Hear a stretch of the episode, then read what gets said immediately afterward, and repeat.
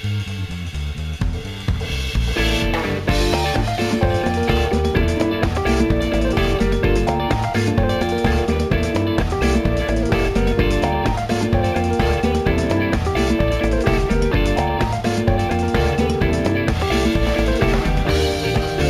もえー映画批評しのじです。しのじは新作映画をテーマ社会性トリビアビジネスなどのあらゆる視点を踏まえ知識にとどまらない映画のその先をですね楽しく批評思想する番組です。メインパーソナリティの磯山です。はい、吉田です。はい、よろしくお願いします。お願いします。はい、よろしくお願いします。はい、えー映画批評しのじです、えーチャンネル登録よろしくお願いしお願ます。いします。はい。存続のためにお願いします。存続のためにぜひチャンネル存続のためにお願いします。本当ですね。はい。ということでですね、あの、今回は江ノ沢さんと二人でちょっとお送りするんですけれども、えっと、じゃあ、まず今回ちょっと取り上げるですね、あの、映画をご紹介したいと思います。これです。えー映画、えーウィニーです。はい。えーちょっと今回はですね、私の方へやるの選んだちょっと映画ということで、えっ、と、まあ、ウィニーね、知ってます？ウニしてますよ。ちょっとなんか、声がおかしい。なんかその嘘くさい声なんだ普通に、普通に話してくれるなんか、そのセリフ口調で言わなくて大丈夫です。なんか緊張しますか？なんか。声を大きめにこれしないとね、磯あさんの声と僕の声とが、なんか同レベルで入っていかないっていうことを、これ、リハの時に聞きましたんで。わかりました。まあ、じゃあ、普通に喋ってもらえれば大丈夫かなと思います。はい。えっと、じゃあ、今回取り上げるのは映画、ウィニー。はい。えー、ウィニーですね。じゃあ、簡単にあの映画のご説明からしたいと思います。えーファイル共有ソフト、えーウィニーの、えー開発者が逮捕され、えー著作権法助の罪に、えー囚われ、囚われ、えー問われた裁判で、えー無罪を勝ち取った一連の事件を、えー東出正宏さんが主演で、えっと、全部僕のせいのあの松本優作監督っていうね、あの、わあの、すごい若手の監督なんですけれども、が、えっと、メガホンで映画化と。で、えっと、内容としてはですね、えっと、2002年に、あの、データのよりたりが簡単にできる、あの、ファイル共有ソフトの Winnie がですね、あの、開発、開発した、あの、金子勇さんがですね、その使用版をインターネット巨大掲示板の2チャンネルってね、今、なんだっけ ?5 チャンネルだっけ？なんか、そうですね、ちょっとあんまり詳しくないですけど、なんか、なん、変わったよね、名前がね。2ではないですね。ねうん、はいそうそう。で、公開されて、で、公開後瞬く間にシェアを、まあ、伸ばしてね、うん。あ僕ら世代にとっては結構、ね、有名なね、あの、まあ、ソフトですけど、で、その裏で大量に映画とか、あとゲームとか、あと音楽とか、まあ、いろんな違法なものがアップロードされて、まあ、ちょっと社会問題になってるようなところが、まあ、当時はあったという、まあ、本当まあ、リアルタイムで思い出があるなっていううん。感じですけど。はい。で、その違法をかいあのコピーした者たちが逮捕される中で、えっと、開発者であるですね、あの、金子さんが、まあ、なぜか、まあ、著作権法,、えーい法違反、法助の疑容疑で、えー2004年に、はえー逮捕されてしまうと。で、えー金子さんの弁護を受け、えー引き受けることになった弁護士のダン・トシミツさんい。はが、えー金子さんと共に警察の、えっ、と、逮捕の不当性を、えー裁判で、えー主張して、えーそこでた戦っていく。けども、第一審では、有罪判決が下されてしまいっていうのが、まあ、まあ、これはちょっと歴史のね、事実だから、まあ映画のストーリーに関わることですけど、い。はい。まあそういうような話し運びになっていました。で、えっ、と、金子さんの役をやるのが、えっ、と、あのーまあ、東出さんなんですけど、で、ダン弁護士の役、まあ、ダンゴ弁護士と実際にいる方ですけどね、を、あの、三浦隆弘さんってあのーまあ、三浦友和さんの息子さんですよね。はい。あの、山口智恵さんの息息子さんというか、はい。が、えっ、と、演じてて、で、あの、他に吉岡秀隆さんとか、あと、吹越みずるさんとか、まあ、結構実力派の方たちがうん脇を固めてるという感じです。で、えっ、と、127分、えっ、と、KDDI と、あの、なえー中近さんっていうところがね、えっ、と、配給されたということでした。はい。はい。ということで、まあ、今回ちょっとね、あの、この映画に、まあ、早速入る前に、まあ、ちょっとこのいろいろね、前提となる知識がうん。ないと、うんこの映画の理解がなかなか難しいんじゃないかなって思って、はい。まあ、ちょっとなんとなくちょっとあの前提のある知識を共有してから映画の批評に入りたいかなと思います。はい。で、この、まあ、存在自体はさっきもね、あの、知ってるっていう話でしたけど、あの、まあ、事件のあらましとかって知ってました？なんか。いや、ほほとんど知らないです。こういう作った開発者の人がね、逮捕されちゃったぐらいの話しか知らなかったですね。あ、そうなんだ。うんあーそう僕もだからね、あの、この無罪判決になってたっていうこと自体は、うんなんか知らなかったね。なんか逮捕されたみたいなね、うんことだけはなんか知ってたけど、で、まあまさかね、そんな長い間裁判やってるってこともちょっと知らなかったうんし、で、まあ、当時はね、あの、まあ、アップロードは違法だけど、ダウンロード自体は、まあ、別に違法じゃなかったから、だからぼ僕の周りでもね、普通に使ってましたよ、なんか。うんウィーニーとかって。まあ僕もね、あのほら、あの、そういう映画とか好きだったから、で、うん映画っていうよりは、僕はね、映画じゃなくて CM が好きで、うんあの、しなんつうの、こう、あの、CM 動画とかもなんかね、ちょこちょこ流れてて、そういうのをちょっと見てたりとかね、うんした覚えはありました。なるほど。はい。で、まあ、ただ今はね、ちょっとまあ、そのダウンロード自体ももう違法化されてしまったので、2010年から。はい。ね、映画館とかでよくほら、ケロロ軍曹がしなんかし、CM やってますけど。ああ、そうですね。はい。で、なので、まあ、今となってはちょっとね、昔のことっていう感じではあるんですけど、うんまあ、その、まあ、今回ねうん、ちょっとこれの、あの、批評をやるにあたって、この映画の原作となる本があって、うん。いや、それが、このウィニー、天才プログラマー金子勇との7年半という、はこれはあの、弁護士の、このダン・トシミツさん自身が、い。はい。あの、当時のことを振り返りながら、ちょっと小説風な、みたいな感じでね、書かれてる本があって、えそう。で、これね、僕ね、あの、ちょっと読みました、これ全部。えはい。う。ん、うん。で、まあ、実ぜひね、これ Amazon でね、見れるので、まあ皆さんもね、あの、手軽に読めるので、あの、すごい面白いので、あと読んでみたらいいかなと思うんですけど、はい。ゆらさん自体このウィニーとか使ったことあります？ないです。あ、本当ですか、はいこういうようなソフトとか、ま全然、あれですか？使ってなかっ全た然使ったことないです。あ本当に。あ この Peer2P っていう、あの、ネットワークのなシステムというか、そういうもの自体は知ってます？あ、もう理解はできてます。ああ、なるほど。まあ、ちょっと知らない、あの、見てる人のためにね、とか聞いてる人のために、知らない人のためにちょっと、あの、まあ、ご説明すると、まあ、この P2P というのは、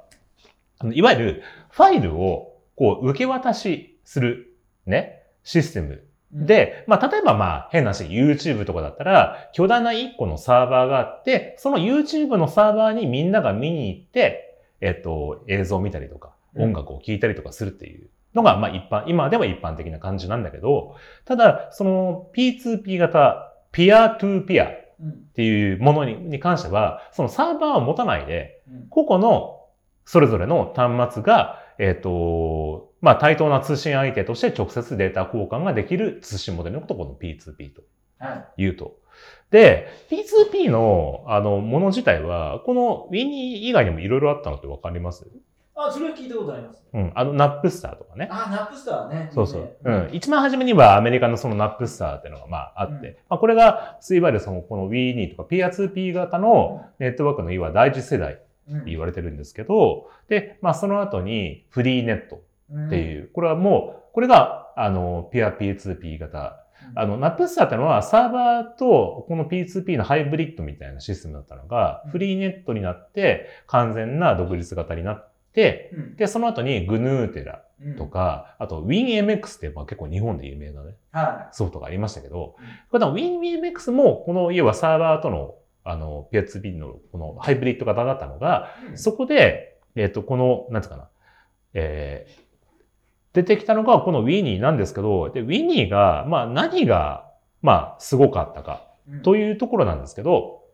えっ、と、まあファイル交換っていうシステム自体は P2P でいろいろやってたわけだ。うんただ、そこで、あの、匿名性があるっていうこと自体が結構すごかった。ああ、そうですね。うんあの、フリーネットってのは、そういう匿名性に優れたものだったんだけど、うんあの、当時、あの、この WinMX が、あの、終わちょっとブームが終わりに差し掛かった頃に、2チャンネルで、この金子さんが、このフリーネットっぽいものを、えっ、と、この WinMX の後に、あの、開発しようかなっていうことを開発宣言を当時して、うん。で、匿名性を兼ね備えながら、ファイル交換ができるというので、Winnie を出したっていうのが、この Winnie のすごかったところというはい。感じなんですよね。うんで、まあそういう意味で、まあ本当に純粋な国産ピア 2P ソフトの第一号というような感じだったと思うんですけど。で、まあその後にもまあいろいろビートトレンドとか、うんまあライムワイヤーとかいろいろありますけど、知ってます？こういうの。いや、全然、グヌーテラぐらいしか知らないね。あ、グヌーテラ知ってる、うん。ああ、おそそう、あの、ウィニウィニーとか BMX の前にね、はあったやつみたいい。ですけどね。うん僕は逆に、あ、そうか、こういうのもいろいろあったんだっていうね。WinMX と Winnie ぐらいしか当時は知らなかったので、うん。で、まあ、この大きなソフトは、まあ、あるんですけど、うんまあ、今回の映画の、まあ、主役となるですね、えっと、金子勇さん。うんまあ、この方が、まあ、今回の主人公ということで、えー金子さんは、えっと、まあ、元東京大学の大学院の情報、えー理工学系研究科女子という感じのいうことで、はい。あの、まあ、当時、まあ、その47番目に書き込みしてから47子っていうふうにね、うん。47子とか言われてたのがあったんですけど、どうですか？まあ、あの、ちょっとジャンルが違いますけど、この、ほら、金子さんは理系の大学の、あの、教員ということで、ちょっとエノさんと、まあ、似たような感じもあって、なんか、違うと思いますけど。マジですかなんか、こう、ちょっとなんかけ、同じ研究者としてなんかこう、だみたい、みた感じ、なんかど、どうでした？金子さんなんかこう、全然大学で、なんか何か教えてるような感じはなんかね、まあ、中ではなかったですけどね。ああのちょっと専門的な話ですけど、わかりやすく言うと、この方、特任助手っていう肩書きなんですよ。はあで、大は学って助手とうん助教と准教授と教授っていう形で、職務の階層が分かれてて、助手ってのは。別に教えるわけじゃないです。ああ、そうなの？うん、あ登壇するわけじゃないんだで。そうです。で、助手ってはあ何かっていうと、あの文系と理系で明らかに違うのは、まあ、これ理系の人だったら当たり前の情報なんですけど、ほうほ研究室っていうのがあったらあ理系のゼミってみんなでな複数人でこう研究やっていくわけですよ。で、あーとして教授だったり准教授だったりがいてう。なるほど、なるほそこど。に助手がいたりとかあ博士課程の学生さんがいたりとかは？修士の学生さんとああ。かであとは学部の4年の人とかがいると大所帯なんですよね。はいはいはいはいはいはい。あんまり文系でなんかそんななんか大所帯ってまずないと思う。確かにあの、まあ、僕もほら文系の大学出身だから、でも先生は一人でやってたね。そうですよね。そうそうそうそう。だけど確かにほら、あの iPS 細胞とかじゃないけど、ああいう先生とかはなんかチームを組んで、うん。で、そのけん細かい研究とかも、うん。なんかその助手とか、はい。あとなんか学生とかを巻き込んでやってるような、そういうイメージですよね、確かにね。そういうことです、そういうことです。だからそのなんか研究室で誰かそのまとめ役の教授とか准教授がいる中で、えーやってたから、だけど特任ってつくのは、特任って要は、うん。えー非非常勤というか非正規というか、期限付きみたいなあ意味合いーがこれあるわけなんです。まああでも助手の人大体あの期限付きかなと思うんですけど、特任ってついてるので、なおさらそうかなっていう。あ、そうなんだ。うん、へえう。ことですね。でもなんか金子さんのこのこ経歴見るとさ、いまあ、あのー、もともとね、このなんか原子力研究所になんか、で、地球シミュレーターっていうのやってはらっしゃって、で、まあ、その後民間の会社にいらっしゃったんですよね。い。うん。で、まあ、その後、ほら、IPA っていうあの、経産省の直属のあの、まあ情報、えー処理、えー推進機構。これ確かに今でもなんかありますけど、はいまあ、こういう、こういうようなところにいらっしゃって、やっぱ、こういうところにいると、あれ、お声がかかったりするのはそういう感じなんですか？やっぱ。そうですね、ちょっと理系のことはこれ以上僕詳しいことは分かんないですけど、うん。まあ、いろんな民間企業とか。研究所とかにいて、でもそれも多分その、いわゆる任期付き、要はある一定の期間、1年なら1年とか、あー。2年、3年なら3年とかっていう期限付きでやってる中で、まあ、この東大の、えー理工学研研究家に行ったって可能性もあるし、もしかしたらこの方自身が企業を勤めてみて、ちょっと自分のやりたいことができないなと思って。あのまあ東大のもしかしたらつてをたどって、はこのあえて特任助手っていうところに、あ、ああ、なるほどね。可能性もありますあ自分のちょっと研究というか、やりたいことがあって、うんそれだったら大学の範囲の中でだったら、なんかできるんじゃないのみたいな。そうです。あーはい、だからな理系のそのその民間企業の研究所って結局はこれやりなさいみたいに指名されたことをやるっていうパターンも結構あるわけなんですよ。そっかそっかそっか、ねなるほどなるほど。大学の研究者と企業の研究者って違うんで、あくまで企業って利益追求なんで。そうだよね。ああ、まあ、ちょっと今日、この後の話にもつながるけど、ええほら、大あの、きいわゆる日本、日本のはい企業の特許が生かされてない問題っていうのがなんか、なんかあるって、この間 NHK でやってて、はつまりその企業でいろんな研究者を抱えてて、特許をいっぱい取ってるんだけど、うん全然その、それが特許が、あの、大企業が保有されてて活用されてないみたいなことがうん言ってたんだけど、まあ、それってちょっと近いようなところがあるのかな、なんかね。ああ、そうかもしれないですね。だから、もしただちょっとややこしい話になっちゃうんですけど、うんその生かされてない問題は逆に、うんなんか好きなように研究やっていいですよって言って、やってみたものの、うん商品化の目処が立たないとか、あそういう方かもしれないですね。あなるほどね。うんあ、でも確かにそういうことも言ってた。要は、大量生産品にならないから、うん活かせないっていうふうなことかな。うんなんか言ってたけどね。うんなるほど。はそう、だからちょっとまあ、実際まあ、すごく優秀な方で、うん。で、まあ、その趣味で、その、開発したソフトが、なんかこう、まあ、うんいろいろね、あの、はいちょっと、あの、運命を狂わ、あの、なんかいろいろ狂わせてしまったっていうこともあるんですけど、まあ、はいまあね、ドラマがこの後待って、待ち受けるっていうのが、まあ、今回の映画の主なはいところになります。うんなので、このまでの前半に関、あの、この金子さんの前段に関しては、うんほぼ映画の中では描かれてなかったですよね。うんなんかそうですね。う。ん。だから、まあ実際その金子さんって、まああ、僕らそのニュースの名前でしか知らなかったから、全くどんな人で、うんどういう人間性の人なのかが全く知らなかったのが、今回映画で、あ、こういう人だったんだっていうのがちょっと分かって。うんで、すごく、まあ僕の第一印象となんて可愛らしい、なんかこういう性格の人なんだろうっていう感じのね、はなんかイメージを受けましたね、なんかね。はあの、まあ、僕ほら、ちょっとね、あの、デザインのね、仕事やってて、で、あの、エンジニアの人も周りにたくさんいらして、で、まあ、仕事で絡むことも多いんですけど、はいやっぱこの優秀なねうん、あの、プログラマーの人ってのはね、やっぱこういう感じのちょっと少し変わった感じの人がやっぱ多いですよ、やっぱ。はうん。だからそれはなんか 僕もなんかね、ああ、こう、だいるいる、こういう感じの人ってみたいな、そういうのを僕も受けましたね。どう、どうですよ、その。いや、言いますよ。いや、僕結構理系の人とか知り合いいるし、まあ、うん高校とかなんか理系の人すごい多い高校だったりしたんで、え。ーなんかいろいろ面白い人多かったですね。あー。うん。もう本当あの、なんか、僕の知ってる誰かに似てるみたいな、そういう感じのなんか、なん。かね、本当なんか、うん。い This is 理系の優秀なプログラマーみたいなね、人みたいなね、感じだったよね。うん。うん。うん。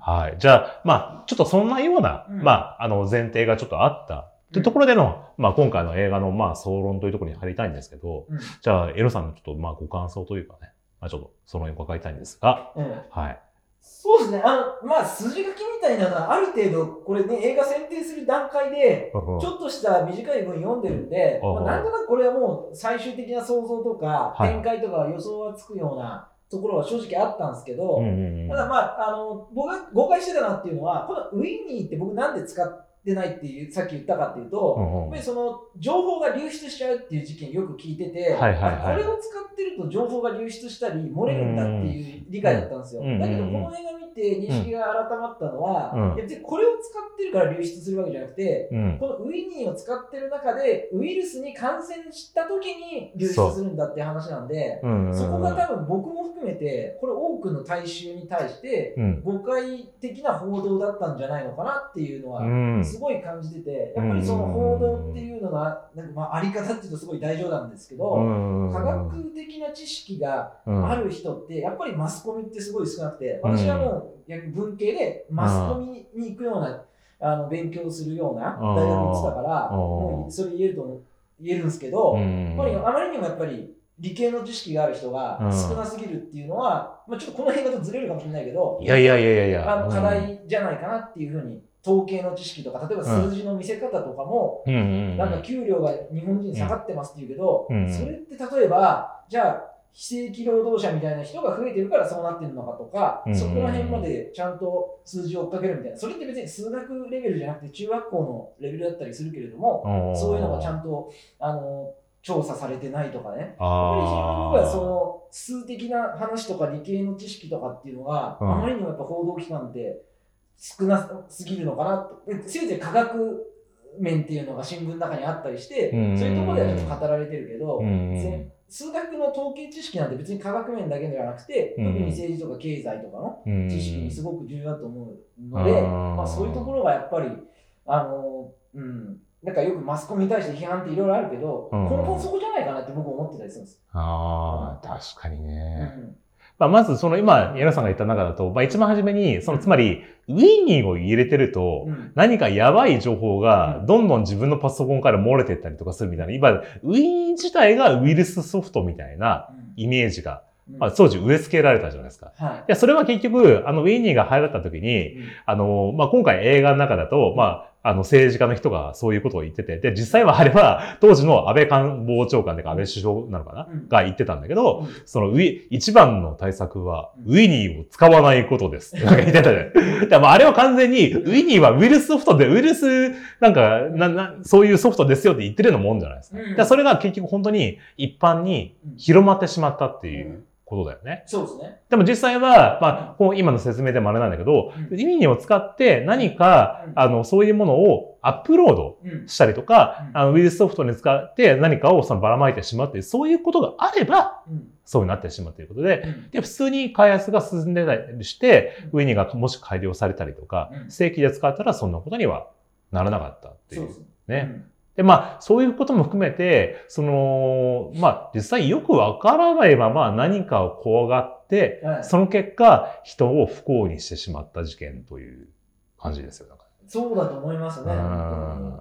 まあ、あともう一つ言うと、まあ、著作権団体っていうふうなぼかした言い方でこう映画に出てくるんですけど、うん。まあ、僕は大体それどこかっていうのは想像ついてて、まあ、あえてちょっとここでは言わないですけど、うん。まあ、そういったところところでしあのいろいろ仕事もしてたことあるんで、あまあそういあったところの情報っていうのが警察に行って、で、警察が、えっ、と、この映画の中の話ですよ。それを結構、鵜呑みにして、動いてたっていうシーンがあったあと思います。はいはいはいはい。そういった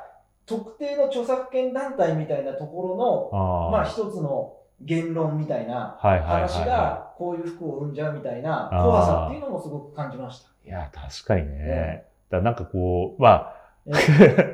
本当にこう、あの、そういうところの、ええまあ、政府機関だったりとかいうのが、うんこう、なんかよくわからない確信がないまま、うん何か誰かが言ったことをそのまま鵜呑みにして、どんどんどんどん捜査がええ進んでしまうみたいなね。そうですね。まあ本当、だから今回、まあ、うん。あの、技術のこともそうなんだけど、まあ、まず第一にあるのは、この、なんつうの、こう、日本の、この指標の、こう、や、やばさというか、うん。まあ、あの、なんだっけ？えっとう、ん。まあ、いわゆる人質司法とかね、はい。まあ言われたりしますけど、はい。で、まあ、京都府警が実際その要は、げ、な、ウィ、なんつうの？まあ、もうそもそも金子さんに逮捕に踏み切ろうって言ってること自体がそもそも変なんだけど、えもしそこでええ。金子さんの自宅に踏み切ってええ。何かをアップロードしてる、もしくはアップロード専用のええ。ウィニーとかがあったら、はいそれでいきなり逮捕だっていうふうに言おうと思ったら、うんあれ？ダウンロード専用じゃないかって 言って、あの、仕切り直すっていう場面があったじゃないですか。だああいうところとか、もうそれで、しかもそれが結局ダウンロード専用で、あれじゃこれじゃ立件できないぞと。うん。どうする？そうしたら、ええこう、完全に、あの、検察側とか警察側が作った、その、真実書を、うん。あの、書き写させて、ええまあ、文章偽造みたいなもんですよね、これ。ね。それにサインをさせて、その、犯罪に仕立てるっていう、うんなんだこれは、なんか、ディストピア映画かみたいなね。でそれが実際にあったっていうね、そうですね。すごかったね、なんか。そうですね。本当になんか特定の人の意見みたいなものが、うんうん、すごい暴走しちゃうっていう怖さですよね。いや、ええなんつうの、本当になんか、ええ現実が映画を超えてくるような感じの、なんかこう、ね、とんでもない捜査がやられてたんだなっていうう。んで、まあ実際ね、まあ、このウィニー事件だけじゃないけど、まあ、このニュースでもね、取り上げられるけど、日本日本のこの、えっと、人質司法って言われるような、その、簡単に人を交流できてしまったりして、それがもう無期限に続いたりしてるみたいなね、ことっていう自体、こと自体が国際人権団体とかから批判が受けたりとかするような感じで、まあ、とにかく司法のやばさというか、日本はこれ大丈夫かってね、うん。思うようなところが、うんまあ、ありましたよね。そうですね。もう散々この話って大体最近になってから、もうやっぱりかなり批判がうん多くなってきましたけど、まあ、うんずっと続いてるってことですよね。そうそう。うんで、結局まあ、この映画の最後のところで、有罪判決が出るじゃないですか。うんおい、有罪だったの？と思って。うんで、それで、じゃあ何の有罪かなってなったら、まあ、罰金150万円って出る。え ?150 万円みたいなさ。で、結局じゃあ、それつまり、蔓延させようとしてたっていう意思が犯罪、争点だったのに、それに関しては別に問わないって話になったんだよね。うん。うんじゃあ、無罪だった。じゃあなんで有罪だったのかって言ったら、多分これ、エラさんが言ってたって、これのこと、ACCS ってなんか、この著作権団体ね、あの、コンピューターソフト著作権協会の集計が、まあ、この、えっと、今回のこのダンさんの本の中に書かれてたんだけど、これが、あの、ファイル教ソフトの、えっと、92%が、あの、このウィニーの、の方で使われてるっていう、なんかよくわかんない集計データをもとに、あの、司法の判断が下されたって、なんでそれはみたいな、すごいこう、この本の中で、こう、ダンさんがこう、これはおかしいっていうことね、その理屈はおかしすぎるって、ね、糾弾してたんだけど、まあ、そういうようなことですよね。そうですね、うん、だからやっぱりその日本ってあんまりロビー活動っていう意味では、その業界団体とか企業側の団体ってえー、結構あるんですよ。だからアメリカに比べてロビー団体がないように思われるけど、日本は日本であると。なんだけど、消費者側のロビー団体っていうのがあまりにも少なすぎるから、ああ、なるほど。拮抗してない感じはしますね。だからいろんな意見をまんべんなく聞いてなくて。ああ。なんだっけ、ほら、うん、え、AC みたいな、え、じゃねえや、なんだっけ、ほら、あの、なんだっけ、変な広告とかを取り締まるんだったら、なんか通報してくださいみたいな団体あるよね。なんだっけ。高校機構みたいなね。ああいう、ああいうのはすごい稀で、うん、あの、逆にやっぱそういう消費者の声を取り入れてくれるような団体とかが少ないという。うん、だから消費者団体はあるんだけど、うん、ちゃんとロビー活動までをどこまでできてんだろうっていうのは、やっぱりあると思うんですよ。つまり法制度まで結びつけてくれるような団体がないんだよ、そうそうだも。もっと直接に言えば、特定の政治家とかに対して、こういう問題がありますよっていうことをきちんと、まあ多分なんか陳情とかみたいに散発的には言うかもしれないけど、こういう団体ってもう定期的にちゃんとそういう政治家関係の人とつながってて、例えばそういう団体の年頭挨拶で首相がだったり文部科学大臣著作権だからね、あいご挨拶するみたいな。マジで？つながるみたいな消費者団体ってあるんですかって話なんですよ。ひえー、なるほど。ええああ。野党とかかもしれないし、それって。ああ、そうなんだ。うん、いやだからこう、ちょっと闇が深いなっていう。えー、そうですね。だからアメリカとかだとね、まあその1970年代とかに、まあ、ラルフ・ネーダーとか、その消費者側の、なんかいろいろな訴え、訴えというか、主張を起こして、それによって、まあ、政治家も動きましたみたいな話とかってこう社会の教科書とかで出てくるけれども日本とかでなんかそういう話ってそんなにないんじゃないのってまあ今消費者庁っていうのができたんで以前には当然窓口も広まってんじゃないかなとは思うんだけれどもなんかちょっと話ずれちゃいますけれども例えばそのね安倍首相の銃撃事件ありましたと、はいはい、で霊感処方のこと問題になりましたみたいな、そこまでのなんかマスコミに広がった問題だったら、確かに動いたっていうところはあるんだけれども、普段からなんか密にそういう消費者団体がとか、例えば昔からその紀藤弁護士とか、霊感処方のことやってる人たちがちゃんと政治家と結びついてたら、もしかしたら分かんないですあの歴史にイフはないけれども、あの事前にこういうことって開催できたんじゃないかとね。なるほどね。うん。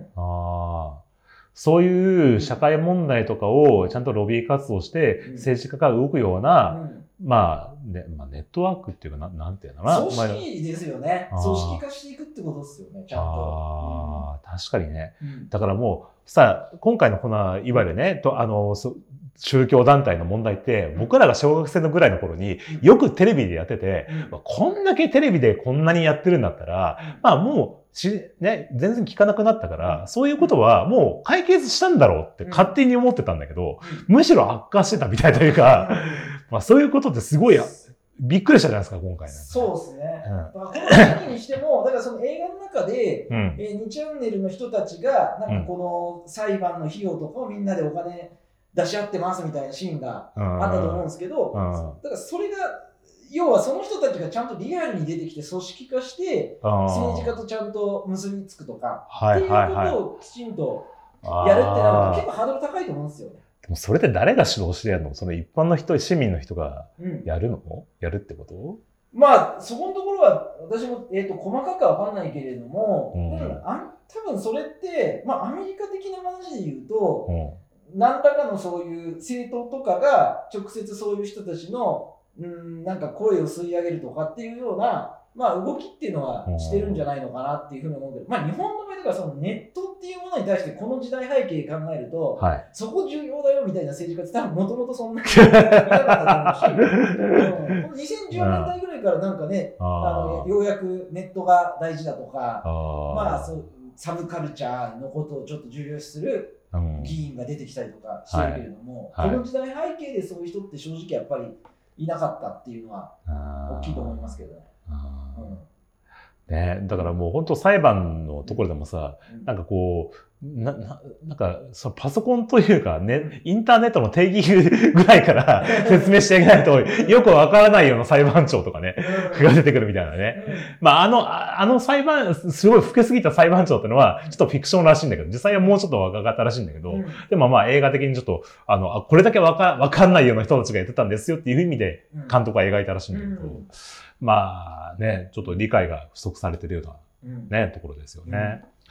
まあ実際ちょっと今、演出のことに出ましたけど、この、まあ今回この松本優作さんという監督、うん、まあまだ若干31歳という若い監督で、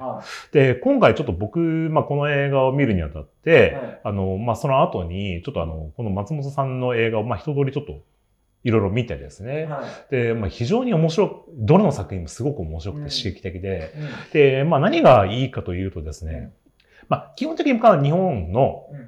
えっ、ー、と、日本人の映画、主演の映画を、まあ、撮ってるんですけど、うん、それがすごく現代を切り取ったような、はい、まあ、例えばあの、秋葉原のほら、連続殺傷事件ってあったじゃないですか。うん、まあ、あれにヒントを得て作ったような話とか、うん、あとその、まあ、子供のネグレクトだったりとか、その、えっ、ー、と、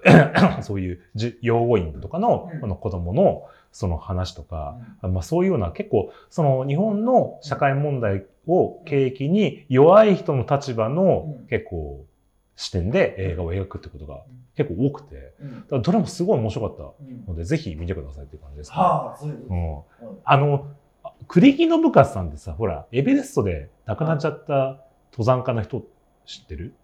ちょっとよくわかんないね。あの、YouTube で、そのエベレストに登頂してるところとかを全部あの、報道してて、で、さどっかで凍傷になって指が全部こう、ほら、なの凍傷でやられて亡くなっちゃったっていう人で、で最後滑落して死んじゃったっていう人がいるんですけど、で、その人となんかすごい親交があったらしくて、その人のことを、まあ、テーマにした、この、バグマティ・リバーっていう映画とか、まあ、いろいろ結構、あの、野心的な作品を作ってらっしゃるという。まあ、あとこの、まあ、今回、まあ、その司法のこともそうなんですけど、つまり、あの、まあ、今回結構この技術、はい、つまり、ウィニーというものの技術を、えー、潰したというようなことがちょっとテーマに一つになってるじゃないですか。うん、で、まあ、ウィニーって、つまりこのブロックチェーンの元になったみたいなね、うん、話ってわわかります？これ。ブロックチェーンの元になった、ブロックチェーンの話？ブロックチェーンはわかります。ブロックチェーンは、なんかね、うん。まあ、いわゆるほら、ビットコインとかね、うん、そのインターネットのその仮想通貨みたいなのって、うん、じゃあどうやってそのお金の価値を担保するかっていう話になるんだけど、うん、そうすると、それは個人個人にそれぞれパソコンがあるんだけど、その中で、あの、何か一つこう、あの、お金の流通を変えたら、全部のパソコンの情報が、それが書き換わるから、その子に、えっと、なんつうの？変更が加えられた数値に関しては信用があるから、おか、そこにお金の価値として価値が生まれるっていうのが、まあブロック、まあちょっと僕の拙い知識で言うとブロックチェーンのまあ技術で、それはいわゆる P2P のこのネットワーク、個々のパソコンでそれぞれ繋がってるっていうネットワーク技術に暗号化とかを加えてできたのが、そういうブロックチェーンというものなんですよね。だから、まあ今回そのウィニーっていうのは、あのほら、そのピア 2P のね、技術を使ってて、あのー、なんだっけ。なんで僕にその改良させてくれないんだって、こう、ここ、ここの何行か変えれば、ウィニーはもっと安全になるのに、みたいなね、はい、映画の描写がありましたけど、つまり、ああいうこと改良を加えれば、最終的には安全に使える P2P 技術となって、もしかしたら、ブロックチェーンみたいな技術になったかもしれないみたいなね、はい、まあ、ことがあって、こういうところってどどうですか？ねそうですね。まあ、なんか、誰かのその映画見た人の感想にも書いてあったんですけど、うん、結局その YouTube みたいなものとかもね、うん、アメリカの会社がこれやってたから、広まったんじゃないの？とかね、日本の中でも、そういう感想があって、なんかこう、日本人がやるってなった途端にいきなり、うん、えじゃあ法律がどうだ、なんだ、ルール違反だ？みたいなね、叩かれやすさっていうのは、やっぱり正直あるんじゃねえのかなという感じはしますけどね。だから何言いたいかっていうと、まあ、新しい技術開発しても、なんかこれ、なんでかちょっと私もわからないけど、外国企業がやるってなると、別になんか日本人って何も言わないんだけど、日本人がやるって言うとなんか、お前抜け駆けしてやってみたいな感じになるっていう、このなんか気持ち悪さはある。確かになんかあの、なんだっけ、茂木健一郎さんかなんかが、このウィニーのニュースかなんかで、もしこのウィニーをかいあの外国人が開発してたら、こんなに炎上しなかったのみたいななんかね、ことを言ってたよね。確かにね。そうそうそう。うんまあ実際ほら、まあ思い出してもらえばあるけど、まあ YouTube とかってね、うん、一番初めの頃とかでなんかもう違法登録だらけで、なんかこう、なんか逆になんかやばいコンテンツなんじゃないかって思われたのが、どんどんどん回収して安全に使われていくような回収を加えられたことで、今は、あの政府機関が広報に使ったりするみたいなものになったりするわけですか、ね。そういうことです。だから完全なものを最初から求めるっていうのが、ね、これまあ日本人はっていう大きな言い方をするとちょっとまあ信憑性薄い言い方になっちゃうんだけど、なんかそういうとこはあるんじゃないのかなって思っちゃいますね。うん。だもうこう、なんか、やばいもんが出てきたら、まあ、とりあえずもう全部なんか使うのダメじゃんみたいな。逮捕だ、逮捕だみたいな。天才バカモンじゃないけどさ。ね、完璧を求めすぎちゃうっていうのもあるかな。うん。だからなんかこの、ね、あの、結局ほら、開発した、なんだっけ、映画の中だと、ナイフを使った人を罪に問えるか、みたいなね、うん、話がしてて。うん、だから結局今回、アップロードした犯人は確かに、うん、あの、悪いことをしてるけど、じゃあ作った、その、そもそもウィニーを作った金子さんは罪に問えるのか、みたいな話で。それでまあ僕みたいな映画好きからするとですね、あの、例えばこの、なんだっけ、ターミネーターって映画あるじゃないですか？ターミネーター2では、あの、ターミネーターの未来では、そのロボットがめちゃめちゃ氾濫して、ロボットによる人類への反逆みたいなのが行われて、で、それを未然に防ぐために、ターミネーターが、そのサイバーダインっていうロボットを開発した技術者を、あの、未来から殺しに来るみたいな 描写があるけど、まあ本当その、ターミネーターが金子さんを殺しに来るみたいな感じのなんか、やってることはほとんどそういうことと同じみたいなね。感じですよね。でもまあ、ちょっとだけ引いた目線で言うと、ただ、確かに日本って、これは別にあの、ウィニーとかに限ったことじゃなくて、日本が作ってる技術全体の話で、日本はすごく技術があるんだけど、じゃあそのすごい技術があったから、本当にそれでビジネスだったりとか、いろんなソフトで首位を取れたかっていうと、ちょっとそれも疑問かなっていうのも思うんですよ。そうですね。どうですかね？うん、いや、それはだから、まあ仮に金子さんが上にやってて、で、それを金子さん自身でなのか、うん、まあ本当にそのベンチャーとしてやってたら大きくなった可能性はあるかもしれないけど、うん、これも普通になんか大企業が取り入れて、やってたらどうかなっていう感じがしますね。なんかあの昔あの iPhone が出た時に、うん、なんかどっかのその大企業かなんかの技術者かなんかが、わあ、なんかこれなんかなんかやってることうちでも作れますよって言った話をなんか、なんかで聞いたんだけど、でもなんかいやそういうことじゃないんだよっていう、なんかその、やっぱこう、まあ僕みたいなね、まあデザイナーみたいなところの視点から言うと、やっぱその、その、まあ優秀な技術があって、で、それを、まあ、なんていうのかな、ブランディングしたり、ビジネス、そのなんていうか、こう、使いやすいシステムとして、こう、何、作ったりするっていう、まあ、まあ、プロデューサー的な感じっていうことでもないんだけど、そのグランドデザインをする、スティーブ・ジョブスみたいな人がいたから、まあ確かにさ、iPhone とか Mac を作ったのは、Mac を作ったのは、スティーブ・ウォズニャックだ、みたいなね。だからスティーブ・ジョブズも何も知らないじゃないか、みたいなことを言うこともあるんだけど、ただ、それいう優秀な技術を使って、どう組み合わせて、どういうようなビジョンを提示するのかっていうところまで含めた最終製品が、市場に受け入れられるかっていうところもあるから、まあ、その、ウィニーが、まあ、ね、もう本当に歴史にもしもないって言うから、もしかしたら、それをね、すごいね、グランドデザインをするような日本人のね、経営者かなんか、ね、どっかのビあの社長かなんかと組んでたら、あの、金子さんがすごいね、あの、ブロックチェーンのすごいのを、例えば日本から発してね、それができてたかもしれないけど、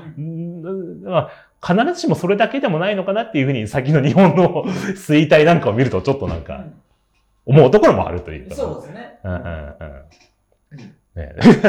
その通りだと思います。うん。そう、だから、まあ、で、あとまあ、この、まあ最近ほら、うん、あの、こういう意味で、うん、そのちょっとこの、まあシンギュラリティみたいなね、うん、まあ最近ほら、いろいろこのオープン AI のね、あの、チャット GPT とか、新しい技術が、まあ出てくるじゃないですか。はい。で、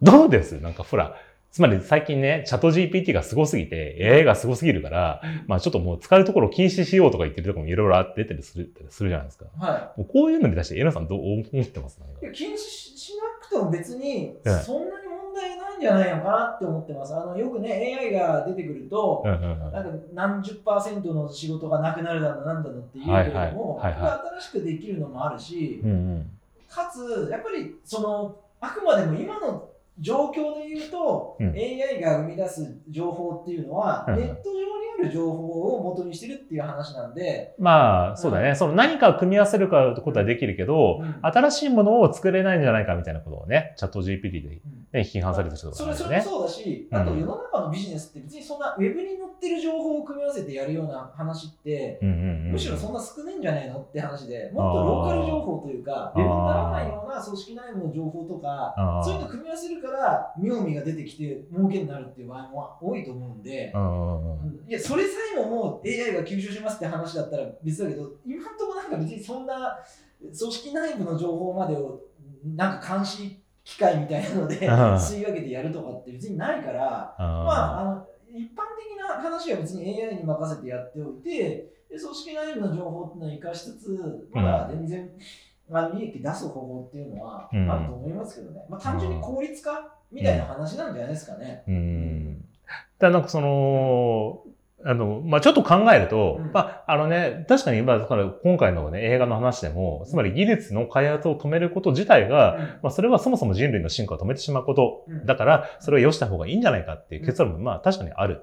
だけど、まあ、ただ、もっともっと俯瞰のことで言うとね、あのー、まあ、僕はだから、そういう意味で、あの、保守っていう感覚を僕は大事にししたいと思ってて、それはどういうことかって別に全く保守っていうのは変えない、今までのことを全く変えないでいこうっていうことじゃなくて、時代に合わせてバランス感覚を持って、どんどんどんどんその解消していくってこと自体が、それが保守かなと思ってるんですよ。だから今回のビニーとかピア 2P の技術に関しても、時代に合わせて YouTube が変えてたように、今回のチャット GPT ともそれなりに変えていくんだろうなって。だからそういう意味で、もう別に誰かが止めるからといって、チャット GPT はみんな使うわけだから、多分。うん、だから、それが当たり前になるような社会にこれからなっていくだろうなっていうことはある。うん、ただ、それとは別個にね、うん、あの、思うのは、ただ、技術の発展が、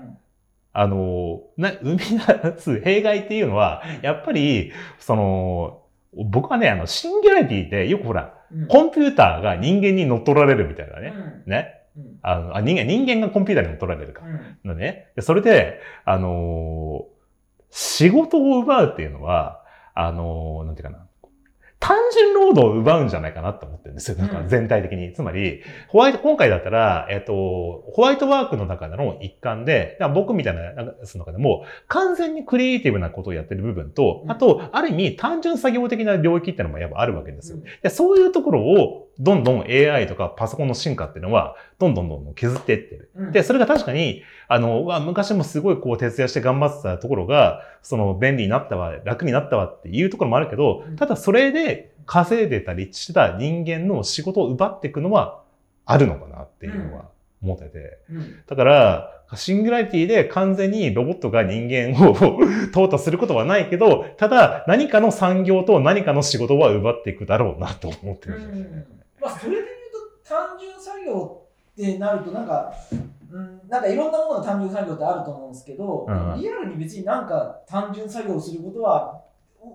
所詮 AI だから、結局経済性とか考えたりして、まあ、すごいドライな話するよ、AI 使った最新機械がありますっていうのと人間がやりますっていうので、人間の方がある種雇用側から見た時に効率的だっていう判断もあるかもしれないし、うん、だからそういう意味ではなんでしょうね、なんかホワイトカラーの単純思考作業みたいなのが、あ一番最初に代行されていくのかなとは思いますけどね。うん。そう。だから、それで、あ、便利になったな、楽になったなって部分もあれば、多分その全体的な業務受注量とかが減ってって、それが売り上げが減少につながっていくみたいなことも多分あるだろうし。うん まあでも、どうなの。エロサさんの近いところで言えばさ、例えばさ、学生がさ、論文をチャット GPT とかでさ、書いてくるところももしかしたらあるのかなって感じがするんだけど。あ、そうですね。だから、よくもうニュースになってますけど、アメリカの MBA の論文試験出したら、うん、結構合格点をチャット GPT 取れますってあるんだけど、MBA のその論文試験って何かっていうと、うん、結局、えっと、教科書に書いてある理論があります。はいはい、で、それにのっとって、えー、何かを説明してくださいとか、要はネットに載ってる情報だったりするわけですよ。でも、じゃ問題の出題の出し方によって、全然そこっていうのはチャット GPT だと、ダメダメな回答になるような出題っていうのは全然できますよ、そうなんだ。うん、へえ、あ、じゃあこれはチャット GP に答えられないだろうなっていう問題を先生が出すこともできるってわけだ。で僕は少なくとも、あごめんなさい、このチャット GPT がどういうアルゴリズム、どういう仕組みによって、うん、えー、情報を生成してるかっていうのは細かくは分かんないんですけど、まあ、いろいろ触っていくうちに、あ、このタイプのやつはダメだなみたいな感覚的にもう分かるんで。へえ、なるほど。うん。あ、そうなの例えば一つ言うと、なんだろう、数学的なものとかってチャット GPT、なんか相性は一瞬今数学的っていうと良さそうに感じるかもしれないけど、数学的な問題も苦手だと思ってます。チャット GPT って結構思考するとかっていうことが。むしろ。うん、数学的？それ、うん、それはあの、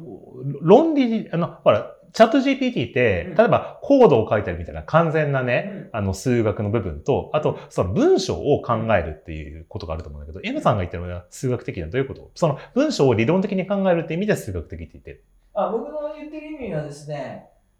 えー、っと、もう例えばですね、もう中学校の、例えば高校、うん、あ 中学校の高校入試って変だな、高校入試とかで、はいはい、図形問題とかがあって、はい、ある着眼点とかが分かっ見つけられないと解けないような問題とか、ははははそう着眼点みたいなところですね。チャット GPT あくまでもいろいろネット上に転がってるものの要約なんで。ああ、なるほど。うん。ははははそう。そっか、そういう問題に関してはチャット GPT は多分答えられないだろうな、みたいな。そうですね。着眼点とか要求されるようなものは。なるほどね。うん、でも、でも、そうすると逆にチャット GPT が答えられるような問題は問題にしにくくなるみたいなことなのかな。そうですね。それも聞いても僕はしょうがないと思う派で、でも、いや、いや、僕の意見が絶対と思ってないし、逆に他の人とかだったら、いや、そういうなんか、あの、ことをまずきちんと頭の中に暗記して出すっていうことが大事ですよという考え方もあって、そういう人だったらチャット GPT 禁止で、一旦自分で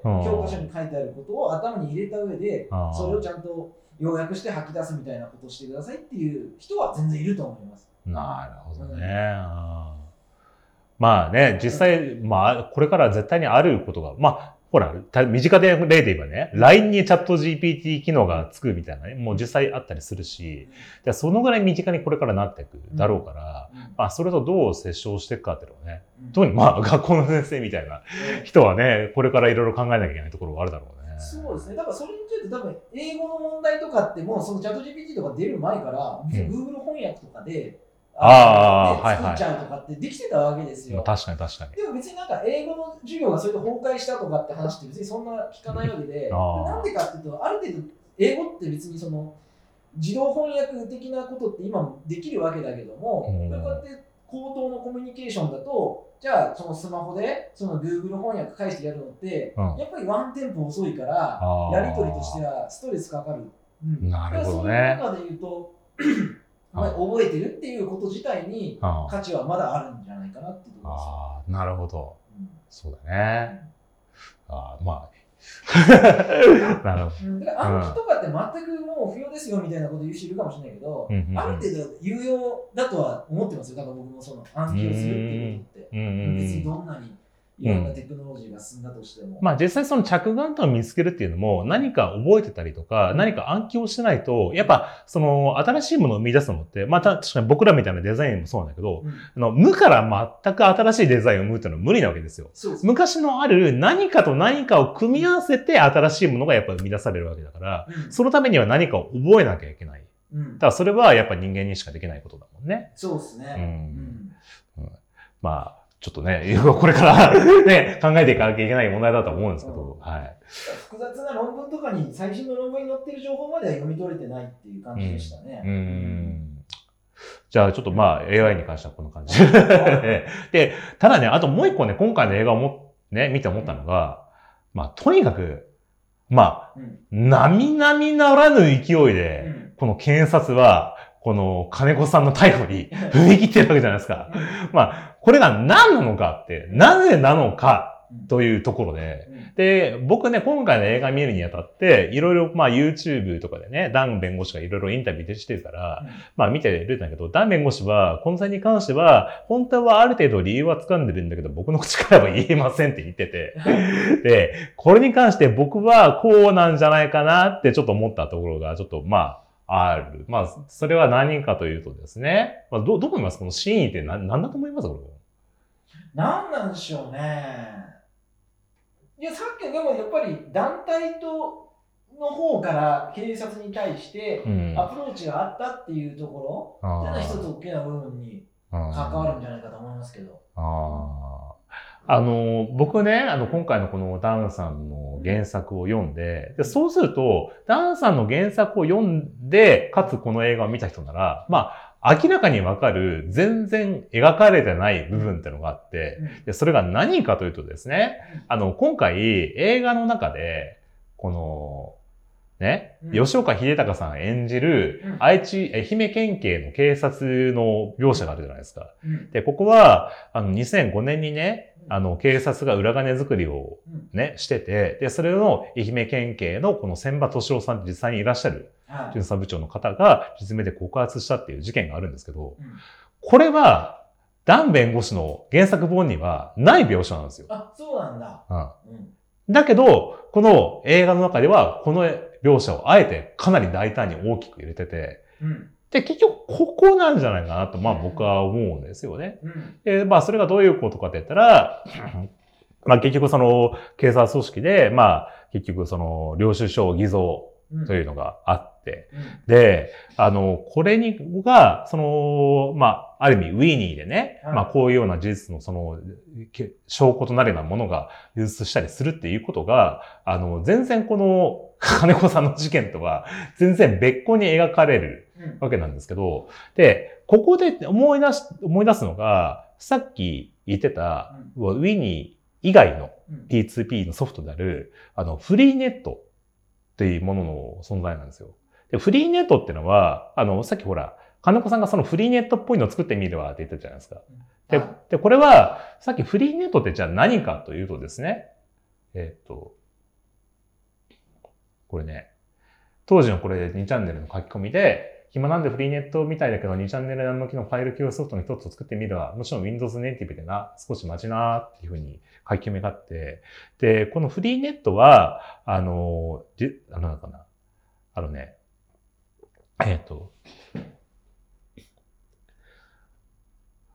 その金子さんってのは、その検出が極めて困難な情報公開システムっていうもので目指されて作られたのがそのフリーネットで、で、それをお手本に作ろうと思ったっていう経緯があったんですよ。はい。で、フリーネットの情報っていうのは、まあ、どこに保存されてるかとか、誰が情報の発信者っていうのが、とにかく容易にわからないっていうのがすごくこの特徴なんですよね。うんで、えっと、政府にと、あの、よる情報の検出とか削除を、まあ、ほぼ不可能なんじゃないかっていうぐらいものすごい強固な感じになってて、で、実際、このフリーネットっていうのは、中、中国とか中東諸国とかで、あの、こう、そういうような国家権力をもってしても、通信の傍受が不可能って言われてるぐらい。強固なもので。だから言論の自由とか認められてないような独裁国家みたいな国とかで、その、その情報の通信として用いられたりするっていうような特性もちょっとあったりするわけ。で、ウィニーは極めてこれに近いようなの思想で作られているもので、でこれはちょっとやっぱあったんじゃないのかなと思うんですよね。うん、ああ、そうかもね。確かにね。うん。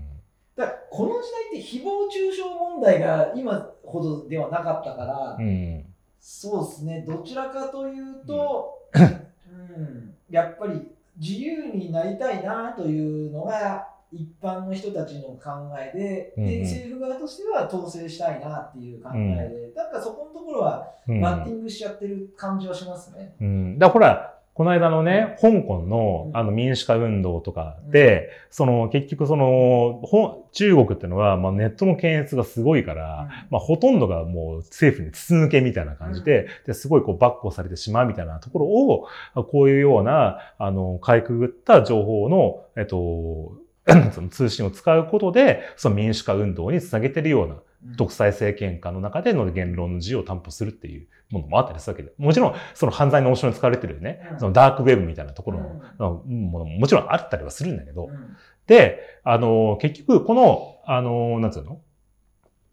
この情報漏洩事件が、あその、ウィニーのね、情報漏洩事件があった、日本であったっていうのを、その金子さんが逮捕される2004年5月のわずか2ヶ月前にあったっていう、ね、どういうタイミングなんだみたいな。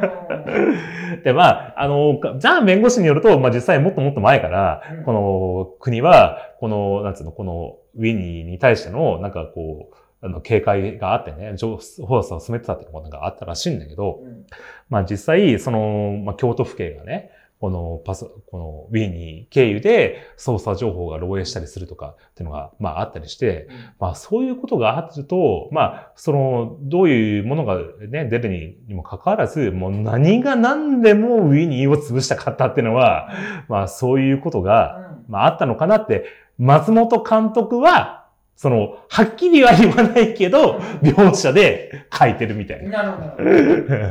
感じだかなと思どうですかね。そうですね。だから、よく言うのは法律ってなかなか現実に追いつかないみたいな話があるんですけど、うん大体日本でこういうなんかいろんな問題が起こるときって、法律が追いついてないですってなって、行政側がうんうん。自分の恣意的な解釈で法律を運用しちゃってうん問題を起こすってパターンがやっぱり多いのかなっていうところで言うと、うんまあ、うん別になんか外国が絶対視でいいとかっていうわけじゃないけど、うんうん。でも本当にその